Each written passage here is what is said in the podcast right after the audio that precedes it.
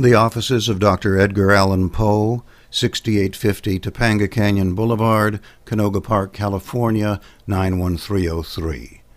February 25th, 2021. Utica Psychiatric Hospital, 1213 Court Street, Utica, New York, 13502. Dear Dr. Cuellar, Thank you for taking my call this morning. As we discussed, I will send you the three patients next week, probably on Tuesday. The three patients are Ellis Harrison, Maximus Clementine, and Lily, the unknown last name. Mr. Harrison is also known as the Raven Man because he suffers from hallucinations.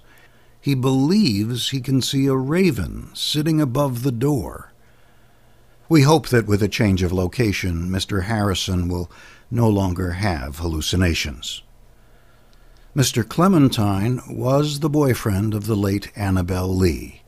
He wishes to bring her body with him. Would this be acceptable to your hospital?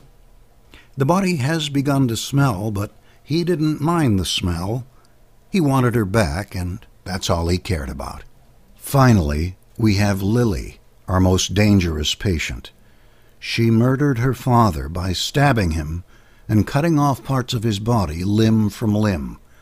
She hid the pieces in the floorboards until the smell got so bad that the guests noticed and called the police.